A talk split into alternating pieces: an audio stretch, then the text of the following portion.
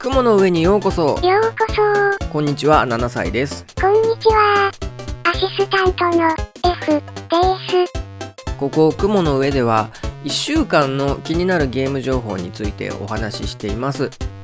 広々とした雲の上でくつろいでお楽しみください。今回のドリンクを用意するのでちょっとお待ちください。今回のドリンクはライザのアトリエのプニをイメージしたゼリードリンクですどうぞあ僕も一緒にいただきます。乾杯。うん。ゼリードリンク。プルプルしてて。美味しい。ゼリードリンクなんて久しく飲んでないな。はいじゃあ今回も一緒にえー、ゲーム情報を楽しんでいきましょう。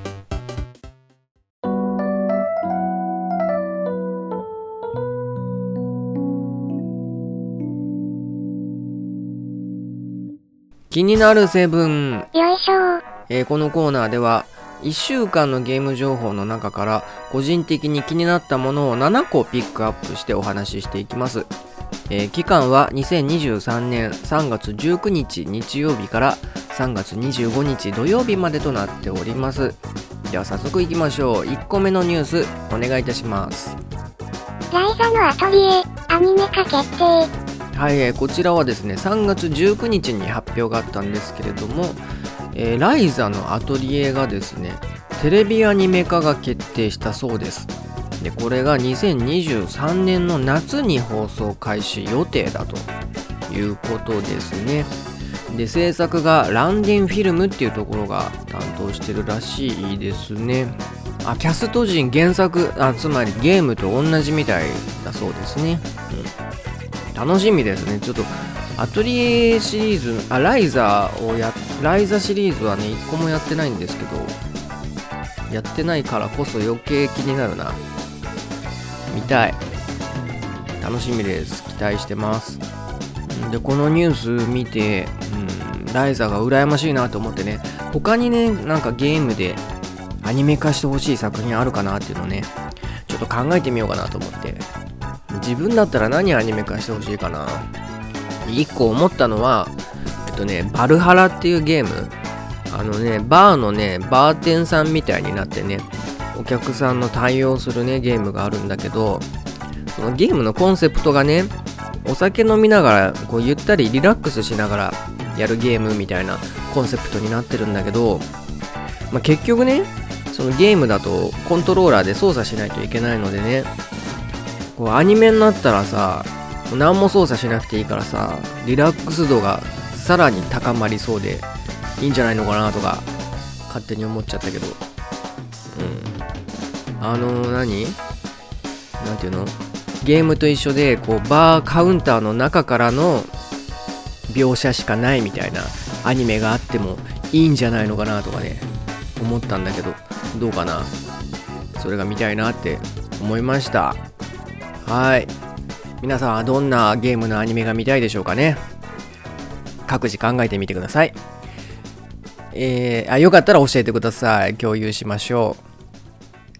はいじゃあ次2個目のニュースをお願いいたします。ゼルダの伝説。ブレスオブザワイルド。クイズ大会。開催決定。はい、えーこちらは、えっ、と、任天堂が販売中の RPG、ゼルダの伝説、ブレス・オブ・ザ・ワイルドをテーマにしたクイズ大会。ゼルダの伝説、ブレス・オブ・ザ・ワイルド全国一斉テスト、地の試練っていうのを発表したそうです。えクイズ大会の開催が、え今年の4月の7日から9日を予定してるそうです。うん、期間限定なんですね。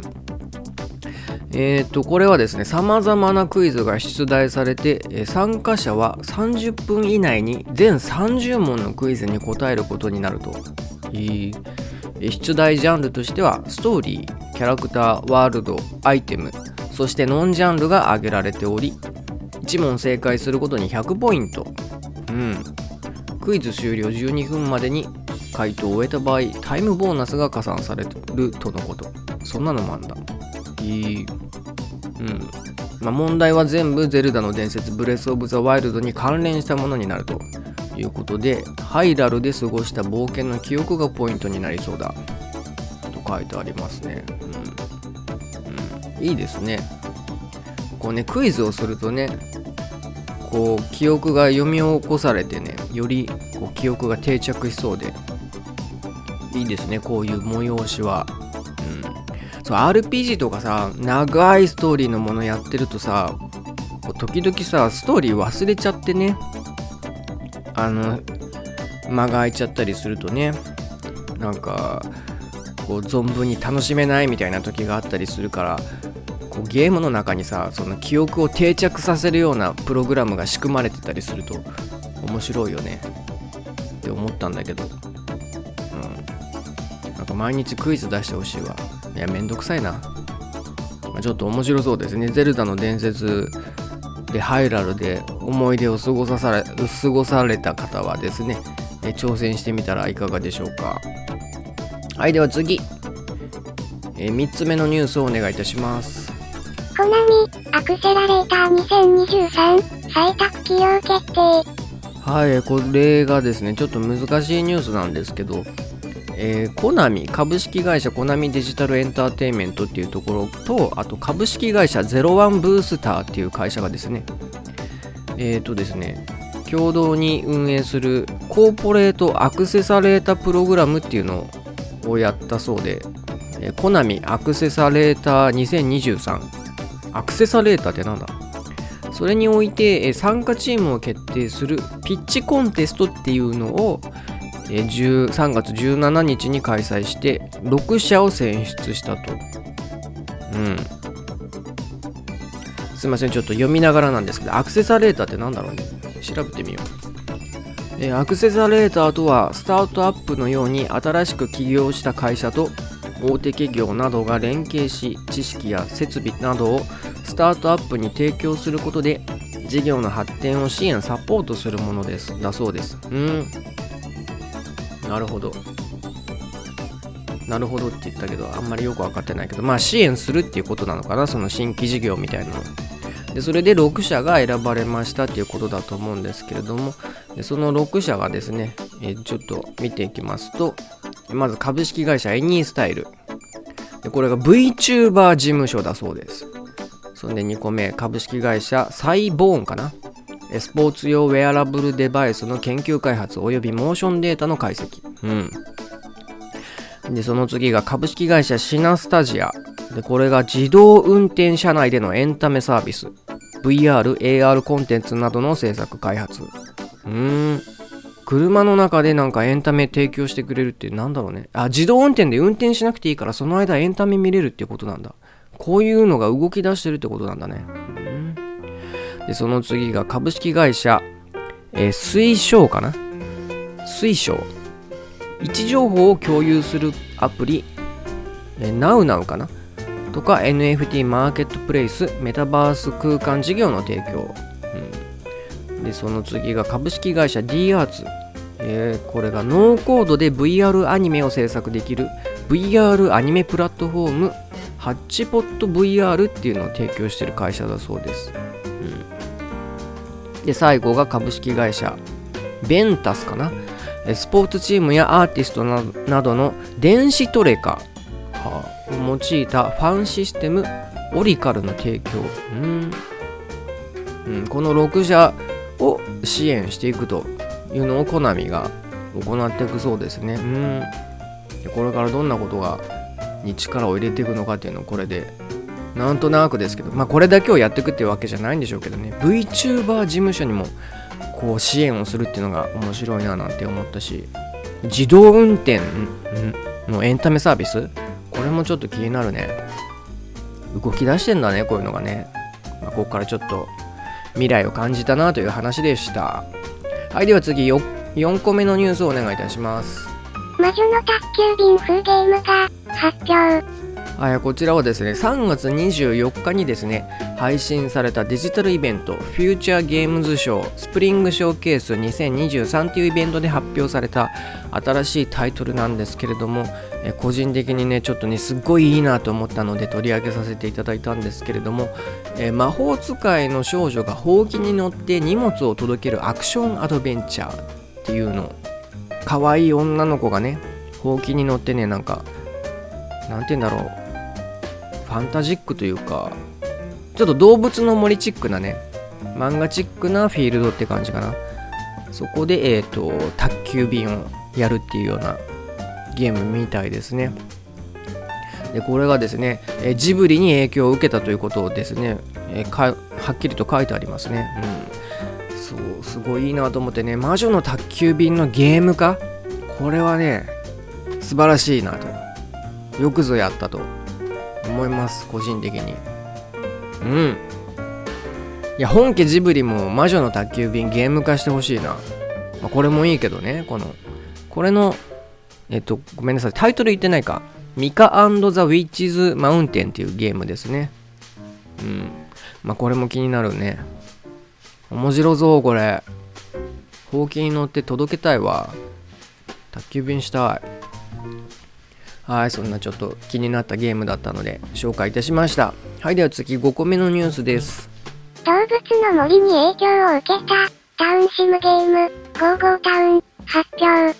え次もですね、ちょっと気になったタイトルです。同じくフューチャーゲームショースプリングショーケース2023で発表されたタイトルでしてえこちらはタイトルがゴーゴータウンっていうゲームですね。で、これがですね、動物の森に影響を受けたということらしくって、えっ、ー、と、タウンシムですね。えっ、ー、と、動物を擬人化したキャラクターとかエイリアンが住む町の市長となって町を発展させていくゲームだと。いうことですね。で画面見るとねめちゃめちゃ可愛いんですよね。可愛いしまさにあの動物の森っぽいんですけど街の広さがね動物の森よりあの広いっていう感じなのかな？広さあ面積的には分かんないけどこの建物の密集具合とか街っぽさはねなかなか動物の森では表現できないくらいのことをやろうとしてんのかなと思ってね。うん。楽しそうだね。なんだろう。市長としての業務には土地の開拓や道路川畑などの用意。釣りや農業古い家の修理ビジネスの拡大などがあるようだ。うん。あのあれだね。街づくりの基本としては動物の森と変わらないけどそのビジネスとかねそういうプラスした要素が入ってくるっていう感じなのかな。ストーリーとかもあんのかな。いやこれは何だろうな。作り込み具合によってはねすっごいめちゃめちゃ面白くなる可能性があるななんて思いましたこれ楽しみですはいじゃあ次6個目のニュースをお願いいたしますポコピー、コラボパソコンが発売。はい、これはですね、ゲーミング PC のガレリアっていう、えー、ブランドがですね、えー、VTuber のポンポコピーナッツくんとコラボして、えー、パソコンを出したと、発売しましたっていうニュースです。3月24日に発売されました。はい。で、これはね、えっ、ー、と、記事には書いてないんですけれども、えおそらくね、えー、ポコピーのお二人がですね、え VR チャット内にですね、えポコピーランドっていうね、あのー、遊園地、バーチャル遊園地みたいのを開設したんですよ。で、それが3月24日にね、一般公開されたので、それと日付が一緒なので、まあ、それにちなんでみたいな、それを記念したようなコラボなんじゃないのかなと思うんですけどね。うん、結構高いですね。えっ、と、一番いいモデルが33万7980円。真ん中のモデルが21万8980円。でノートパソコンが21万2980円と、ちょっとね、まあまあまあまあお高いモデルなんですけれども、まあこの、なんだ？ポコピーが使ってんのと同じスペックだみたいに書いてあるので、一番高いモデルはね。まあ、これを使えばまあ問題なく VR でその遊園地が楽しめるのかなっていう感じですね。そのポコピーのポコピーランド、あすごいね、個人的に楽しみにしててね、それでね、もう早速ね、僕見てみたんですけどね、あのー僕あのパソコン用の VR 機器を持ってないのであ VR チャットも初めてやるんですけどうんとね VR チャットにデスクトップモードって言ってね VR 機器がなくてもできるモードがあってそれでやってみたんだけどまあねあのー他の動画の人のリアクションだとうわすごいみたいなでっかーみたいなリアクションしてんだけどデスクトップモードだとやっぱどうしてもね大きさを感じ取りにくくってねこじんまりした印象を受けてしまってね。いやあやるとしたら VR の方がいいんだろうなと思ってね。VR でやってる人が羨ましいな、ポコピーランド面白そうなんで興味ある方はぜひちょっとチェックしてみてください。特に VR 持ってる方はね、うんはいでは次7個目のニュースをお願いいたします。ストーリーのクオリティを上げる10か条。はい、こちらはですね CD プロジェクトレッドの、えークエストディレクターっていう仕事をしていらっしゃるパベル・サスコさんか。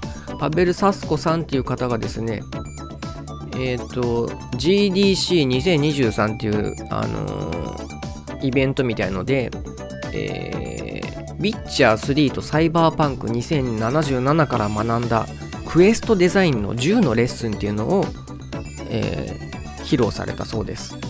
この 10, 10箇条を守ればストーリーのクオリティが上がるみたいに見出しに書いてあったので気になってね取り上げました。この10個を僕も獲得すれば面白いストーリーが書けるっていうことでね。簡単じゃんね。10個覚えりゃいいんだからね。楽勝じゃん。ということで10個読んでいきます。まず1注意の引き付け。はい。次のストーリーへ進みたいという意識をゲーマーに与えると。特定の重要な情報を故意に外しておく、えーそうすることでプレイヤーはその情報を知りたいがためにさらにゲームを続ける。うん。はい。で次にインパクト。走行時点からプレイヤーに感情的なインパクトを与えるためにストーリーをデザインしておく。そんなさインパクト出せたら出せる出せ何？出せませんよって。まあこれが大事なんだね。そう。ここはすごい高い壁だったわ。もう2個目でちょっとね素人にはなかなか難しいところでした。はいで3信憑性。それぞれのストーリーで始まり始まりから終わりまで焦らず十分なスペースを作って余韻を残す。アクションやヘビーな会話ばかりではない。本当の人間に接しているような時間を作りプレイヤーがキャラクターに感情移入しやすくしてあげる。単に言うけどさ簡単にできないわ。いやでもねこれを目指すことが大事よ。はい。ちょっとねあとはちょっと簡単に読んでいきますね。4個目は簡潔さ。5個目は選択。6個目は選択の結果。7個目は過剰なデザイン。えー、過剰なデザイン？必要なんだね。8個目が勇気。はあ。勇気だってなんか。斬新なアイディア的なことだ。えーあこれも難しいじゃん。え9が目新しい。あれ？勇気と似てんな。目新しさはゲーマーにとって馴染みがありつつも目新しい材料を盛り込む。ちょっとあれだな。日本語に訳してあるからニュアンス違うのかもしれないけどあのオリジナルの英語だとね。まあちょっとよくわかんないな。で10個目が効果。え？効果ってどういうこと？えー、っと他の開発メンバーがパーソナルに思い入れを込められる要素を盛り込む。んどういうことだろうね。あちょっと難しかったです。難しかったです。10個やっぱりそんな簡単にいいストーリーは作れませんよっていう話でしたけど。まあいいストーリー作りたいわっていう人はですね。えっ、と 4gamer.net に載ってましたよ。GDC2023 えーストーリーのクオリティを上げる10箇条みたいな感じで検索してみてください。はい、えー今週取り上げた7つの記事は以上なんですけれども今週その他にあったニュースとして、えー野田ゲーがまさかの VR 化ということで、えー VR チャット内にですね野田ゲーランドっていうのがオープンしたそうです。えその他ですね、コーヒートークエピソード2の10%オフになる予約キャンペーンが開催されているそうです。これが発売日の1日前までの4月19日までになっているそうです。お安くお買い求めできるチャンスだということで、え買う予定の方はチェックしてみてください。でそして、えー、ソニックフロンティアに無料大型アップデート第1弾というのが来たそうですね。うん。春の旅立ちだって。えー、なんかいいね。春っぽい。そのまんまだけど。春旅立ちだよね。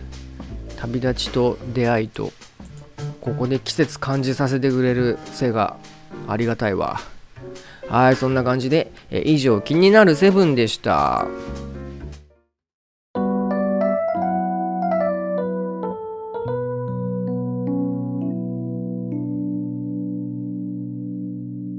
1週間で発売されたゲームたち。よいしょこのコーナーでは1週間の間に発売されたゲームを、えー、タイトルを読み上げていきます。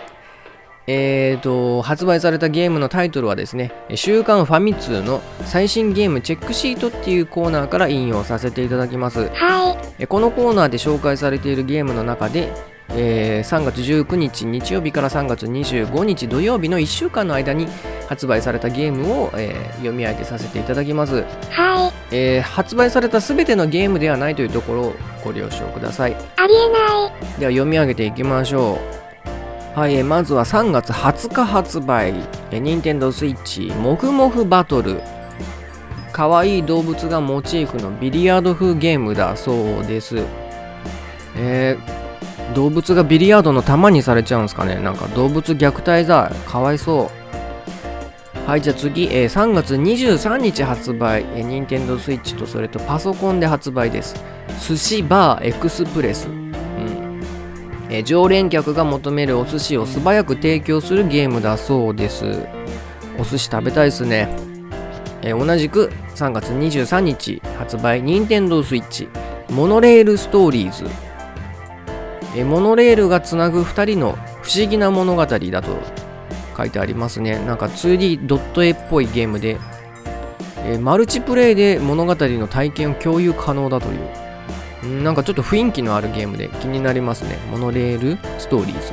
はい。はいじゃあ次。同じく3月23日発売。任天堂 switch とパソコンで発売。楽園デラックスエディション。うん。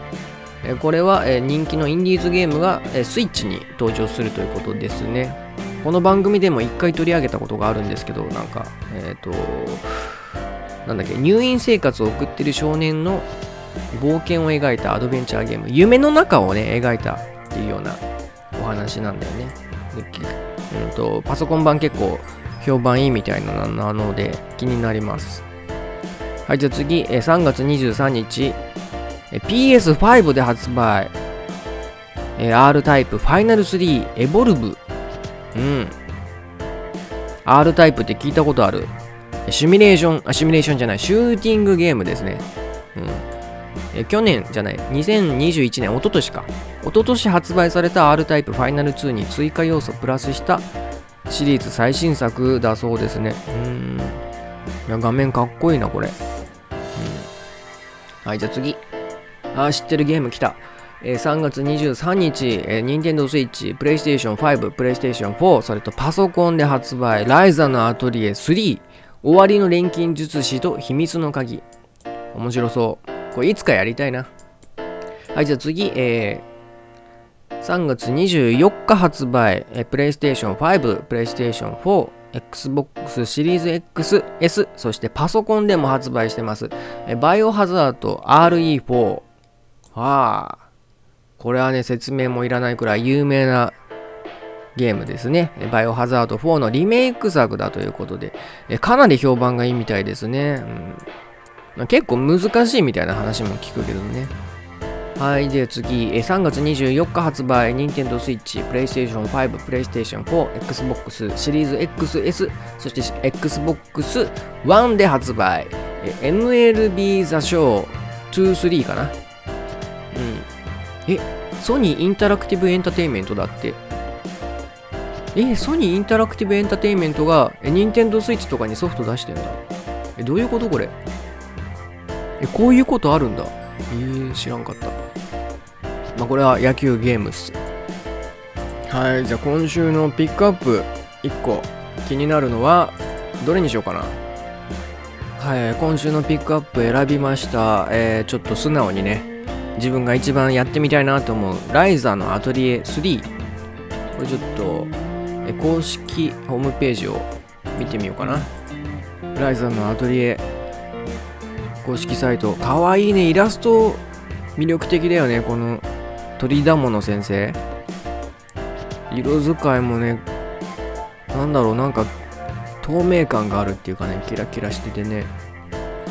かわかわいらしいな。鳥だものってなんかすごい変わった名前だよね。なんか本名をもじってたりするのかな。鳥だ。鳥だみたいな名字だったりするのかな。通常版8580円。あ結構するね。お高めだけどなんかでもちょっとねレビューとか見てみるとボリュームがすごいらしいからね。まあまあまあ高くてもしょうがないかっていう感じかな。プレミアムボックス版とかあるんだ。コレクションボックス22,550円だって。いいえ。すごいね、えー、オリジナルキーケース書き下ろしイラスト A1 タペストリー。A1 って結構でかいよね。A1 ってどれくらい？畳1枚分はいかないか。模造紙1枚分ってことだよね。えー、あでもギリ飾れるか。部屋に。今背中後ろ向きながら喋っちゃった。すいません。えっ、ー、とね 自分の部屋に飾る想定で喋っちゃった。あとイラストカード。歴代パッケージイラストアクリルキーホルダー。あこれかわいいね。うん。へえデジタルデラックス with シーズンパス。シーズンパスって何？いろんなコスチュコスチュームセットがついてんだ。はあこれがあれか。この有料パックを買わないと手に入らない衣装とかが。この主人公の女の子いろんな衣装に着替えさせられるんだね。まあその辺も魅力なのかな。結構キャラキャラ人気があんのかなこの女の子ね。主人公ライザ個人的にはちょっと露出の高さがねなんかなんとなく引っかかってるところはあったんだけどでもゲームはね評判いいみたいだからね。男のキャラもなんか裸みたいな人。でもファイナルファンタジーもさなんかやたら露出高いキャラいるよね。あれ何なんだろうね。常夏っていう設定なのかな。普通にいたらなんかびっくりするよね。パーティーメンバーはシリーズ最大級の11人えー、前作までに登場したキャラクターとの再会とか物語の鍵を担う新たな人物も登場。計11人のパーティーメンバーを組み合わせて冒険を楽しもうと。まあちょっとあの、触り程度で、その他ね、システムとか深く追いませんですけども、まあ、この辺までとさせていただきます。エライザのアトリエ3、すごく魅力的で面白そうだなと思いました。はい、以上、1週間で発売されたゲームたちでした。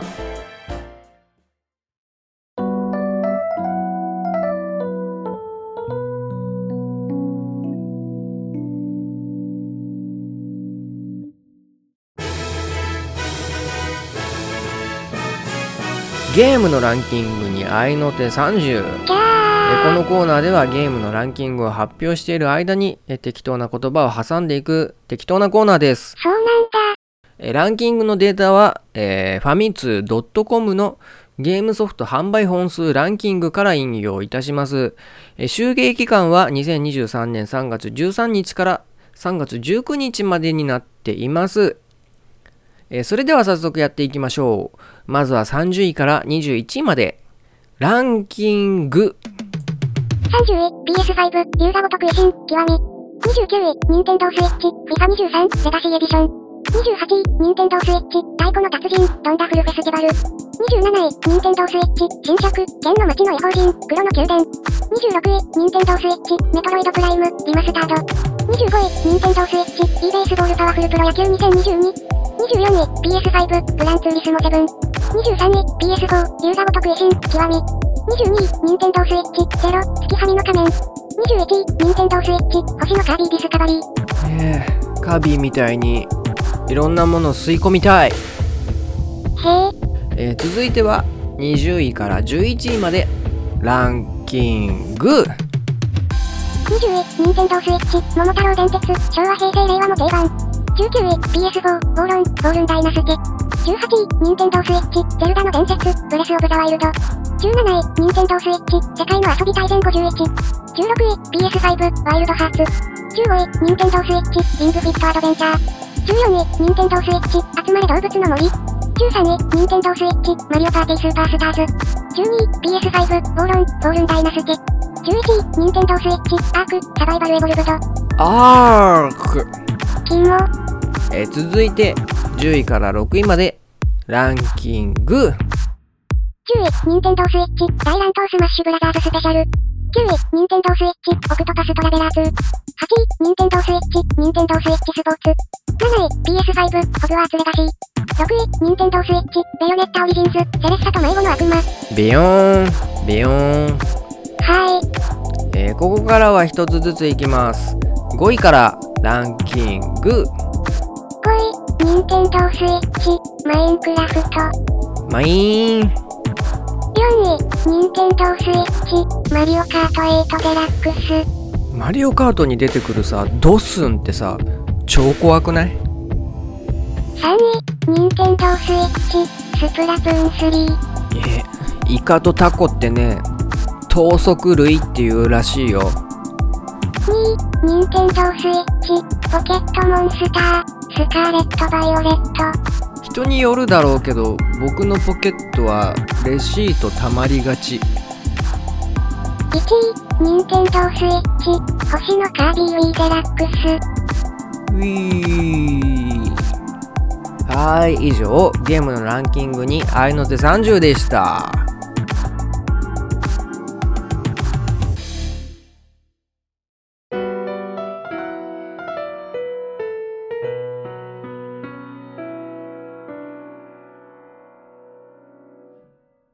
えー今回もゲーム情報の話をしましたがいかがだったでしょうか、えー気になる情報ありましたでしょうか、えー僕はですね、え今週かな、えなんとですね、あのゲーム系ポッドキャストのですね、えゲームでお話さんっていう番組があるんですけど、そちらの方にですね、えなんとゲストで参加させてもらったんですよ。ありがたいことに。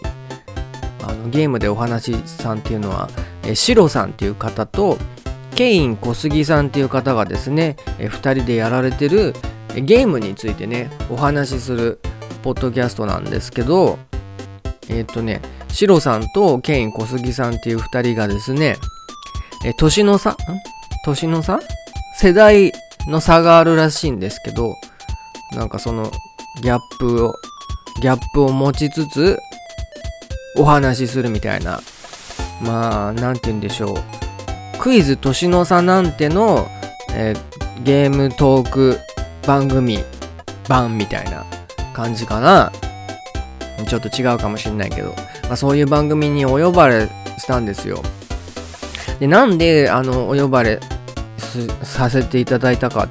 お呼ばれしてもらったかって言いますときっかけがあってえっともともとねあのツイッターでねお互いフォローし合ってる関係なんですけどあの F ちゃんがですねケイン小杉さんとあのちょっと絡ませてもらいましてえっとねケイン小杉さんが、え、ツイッターでねあのなんかグラフィティアートを作るのにハマってるっていうことを言っててでもしなんか作ってほしい人いたら言ってくださいみたいなツイートをしてたんですよ。そんでねまあ F ちゃんがね F ちゃんのアカウントがちょっと調子に乗りまして、えー私もぜひお願いしますとねいうようなことをケイン小杉さんにですねお願いしてそんでえっ、と数日後ぐらいにですね、えーデータをですねくれたんですよ。本当にすごいかっこいいデータくれてね。ありがたいですよ。でそれでそのデータくれるときにえっ、と F ちゃんじゃなくってね僕の方に僕の方の7歳の方の DM に送ってくれてで F ちゃんに渡しといてくださいみたいなね裏でも設定を別人だという設定を守ってくれてね、え？ーすごいありがたかったんだけどまあそういうね DM のやり取りがあってでその流れでねもし今度よかったらあのコラボいたしませんか？みたいにね言ってくれてでそのまんまねあのなんていうの？日付の調整とかねそういうところもね、えーケイン小杉さん主導でいろいろやってくれて収録にさせていただくに至ったっていう感じでねやっていただいたんですよ。本当ありがたかったですね、うん、でねすっごい緊張したんですよ。なんかねなんでしょう。人と喋ること自体が緊張するんだけどそうだけどなんか人の番組に出るっていうことも経験もなくって初めてだしいっつも聞いてる番組の2人と話すっていうのでねドキドキしちゃってね。あのーいつも以上にですねちょっと飲み物をですねたくさん飲んで、え気分的にねちょっとこう緊張を紛らわせようとしてね挑んだんですけどね。それでも緊張しちゃってね。まあでもねあのーまあ飲んだおかげもあって喋った後収録した後ねすごい楽しい気分が良かったんですよ。それで楽しかったですありがとうございましたみたいな感じで。でその日は終えたんですけどでねそのすぐ翌日くらいだったかな。すごいね早くねシロさんがあの確認用のデータっていうのをくれたんですよ。あの音量バランスとか調整する前なんだけどまあ内容はこれでいいかどうか確認するための仮データみたいのをくれてで問題あれば言ってくださいみたいな感じで言ったのをちょっと聞いてみてね。そう前日終わった後はねすごい気分が良かったんだけどその確認用データ聞いてみたらね、ちょっとね自分的にね 反省反省なのかな？反省か。反省するところがありましてあのー、シロさんとケイン小杉さんが、まあ、2人でねちょっと話し始めたところがあってでそこにね対してね僕がね結構長い時間黙りこくってた時間があってね 全。然リアクション取ってなないしなんかなんていうの話に参加もしてないしねそんでねその後シロさんが聞き聞かせてね話題を変えてくれたっていうのがあっ あそこがねちょっと申し訳なかったな。あその時ねどなんで黙りこくってたかね。記憶がないんだけどね。もしかしたらお酒あお酒じゃないわ。なんか飲み物飲んでた時間だったのかなとかね。思ってね。そう申し訳ないことしたなと思ってね。そう。ですね。なんかそうそう簡単にねポンポンお話に加われるようなスキルも身についてないんだなというのもねちょっと実感しましたしね。こう経験値としてまだまだ足りないんだなっていうのも思ったけどね。まあでもねすごいね。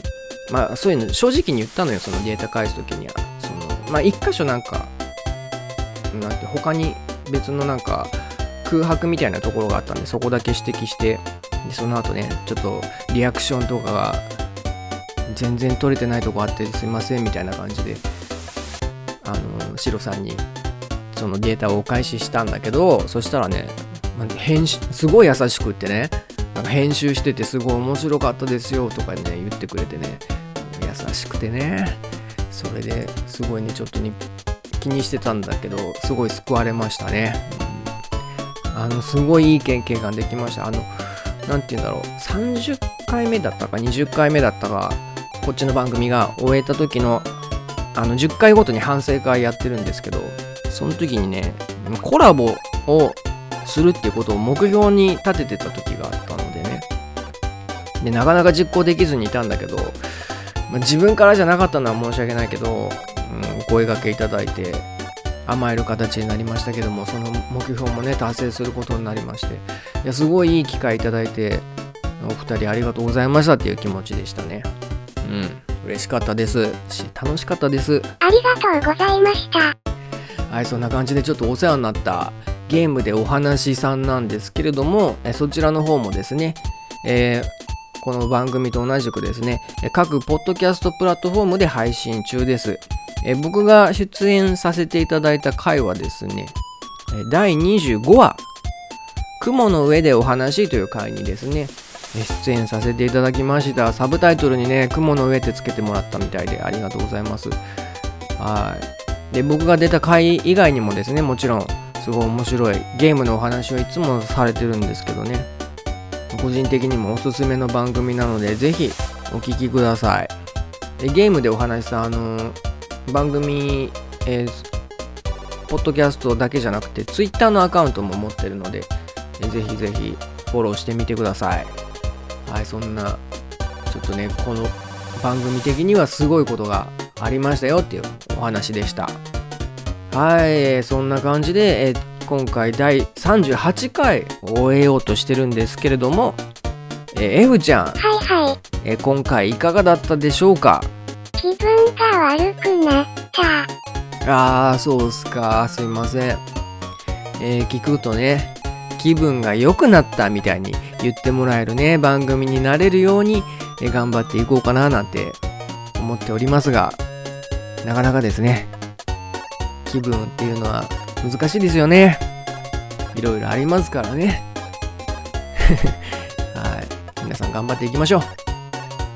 いや僕が頑張りますわ。はい。頑張っていきます。えー F ちゃんのようにこの番組に対してご意見ご感想苦情励ましなどありましたら、えーぜひぜひお気軽にご連絡ください、えーメールアドレスはファイナル7歳アットマーク Gmail.com、えーもしくはですね概要欄の方にえー URL を記載しているんですけれども、えーそちらのお便りフォームの方からもご連絡いただければと思います。よろしくお願いいたします。よろしくお願いします。えーまたツイッターの方でもご意見ご感想などお待ちしております、えーハッシュタグ雲上芸、えーもしくはハッシュタグ雲の上芸でつぶやいていただけるととっても嬉しいです、よろしくお願いします。